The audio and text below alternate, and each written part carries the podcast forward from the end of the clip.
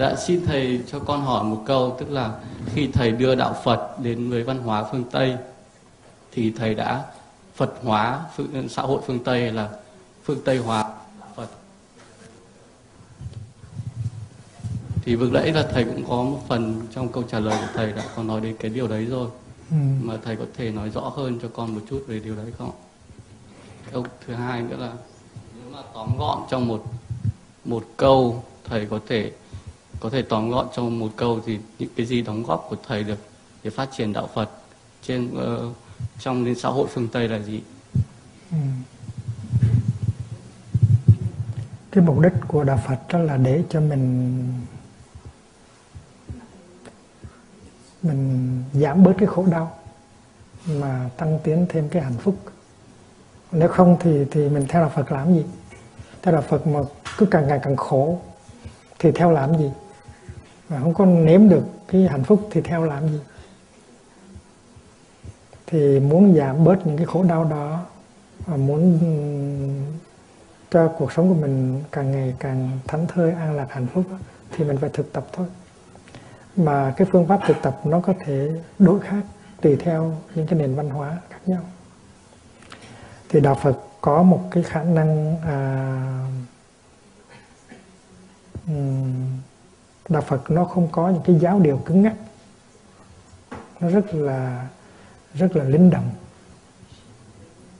Vì vậy cho nên khi mà đạo Phật đi vào một nước á, thì đạo Phật sử dụng những cái yếu tố văn hóa của nước đó để làm ra cái đạo Phật địa phương.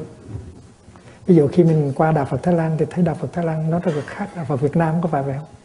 Rồi đi sang bên Tây Tạng thấy đạo Phật Tây Tạng rất là khác với, với đạo Phật Thái Lan nó có nghĩa là khi đạo Phật đi vào một cái môi trường văn hóa nào thì đạo Phật biết sử dụng những cái yếu tố văn hóa của cái môi trường đó để làm ra cái đạo Phật đặc biệt của cái cái cái cái xứ đó, gọi là khế cơ. Khế cơ tức là khế hợp với là cái thời cơ ở đó. Nó rất là hay. Và nhờ cái tính cách là không có giáo điều, không có dogmatic của đạo Phật.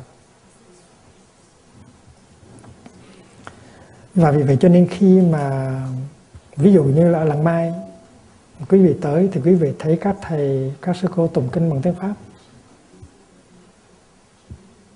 Tại sao phải tụng kinh bằng tiếng pháp? Tại vì nếu mình tụng bằng tiếng việt thì những người pháp đâu có hiểu. À, vì vậy cho nên tụng kinh bằng tiếng pháp là chuyện dĩ nhiên. Nếu mình có một cái đạo phật bằng tiếng pháp à, bằng những cái yếu tố văn hóa của à, của của văn hóa pháp. Vì vậy cho nên mình sử dụng những cái à, những cái yếu tố văn hóa Tây phương để dựng lên một cái đạo Phật Tây phương. Tuy rằng hình thức nó là hình thức của văn hóa Tây phương nhưng mà nội dung vẫn có à, tứ đế bát chánh đạo à, tức là cái nội dung à, thâm sâu của đạo Phật. À, có thể chiều nay nếu quý vị tới um, chùa Sơn Hà thì quý vị sẽ thấy cái thiền đường chùa Sơn Hà à, giống như là một cái nhà thờ. Một cái nhà thờ, nhưng mà nó rất là rất là Phật trong nội dung. Hình thức nó giống như nhà thờ, nhưng mà nó làm cho cảm động những người Tây phương. Thành ra thành ra mình nói rằng mình nói rằng cái này trở thành cái kia hay cái kia, nó trở thành cái này thì không có đúng lắm. Nói như vậy thôi.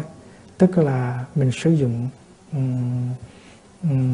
cái sự thực tập như thế nào để nó phù hợp ví dụ như đạo Phật của người trẻ, nó phải khác với đạo Phật của những người lớn tuổi.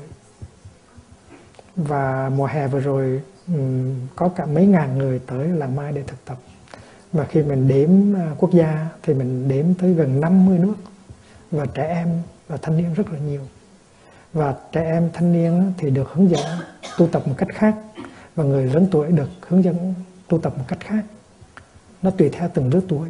Vì vậy cho nên đạo Phật nó không phải là những cái bó một cái bó giáo điều cứng nhắc mà nó phải linh động để phù hợp với từng trường hợp à, từng từng văn hóa. Và vì vậy cho nên tuy là đạo Phật ở Tây phương nó không có giống đạo Phật ở Á Châu nhưng mà nó vẫn là đạo Phật. Tại vì cái tình tinh thần của từ, từ bi trí tuệ bao dung nó vẫn còn giữ lại nguyên vẹn như thường à, ok được không?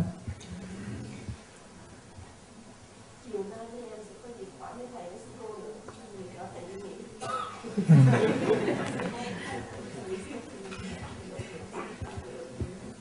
à, một lát nữa thì à, mình sẽ đi thiền hành chung. Mới có thì giờ đi thiền hành không? À, có không? À, mình sẽ đi nửa giờ và mình sẽ nếm an lạc hạnh phúc trong từng bước. Khi mình bước khi mình thở vào thì mình có thể bước hai bước mình nói um, đã về đã về. Khi mình thở ra thì mình bước hai bước mình nói đã tới đã tới. Je suis chez moi je suis arrivé. Tại vì trong suốt cuộc sống của mình mình chỉ chạy thôi. Mình chạy về quá khứ về tương lai. Mình không có mình có an trú được trong hiện tại cho nên mỗi bước chân của mình dẫm trên đất nó phải đưa mình về giây phút hiện tại để mình nếm được thưởng thức được những cái màu nhiệm của sự sống trong giây phút hiện tại. Và cái đó những người đã làm lâu rồi á, thì nó dễ ở. Còn mình mới bắt đầu thì nó hơi khó. Là tại vì nó có cái khuynh hướng kéo mình về tương lai. Không biết chiều nay mình phải làm cái gì. Chiều nay mình ăn cơm ở đâu ai nấu cho mình ăn mấy cái đó nó làm cho mình không có khả năng thưởng thức những cái gì à, mầu nhiệm trong giây phút hiện tại. Đã về đã tới bây giờ ở đây vững chãi thẫn thơi quay về nương tựa. Và quý vị sẽ à, gắn thực tập đi. Có thể là có một vài người sẽ làm được như cái cô phóng viên của tờ à, Témoignage Chrétien 15 phút đầu, cái đầu nó không có chịu hợp tác với cái chân. Nhưng mà 15 phút sau thì cái đầu nó bắt đầu cộng tác với cái chân và mình bắt đầu đi được những bước an lạc thẫn thơi, tiếp xúc với hiện tại. Bon chance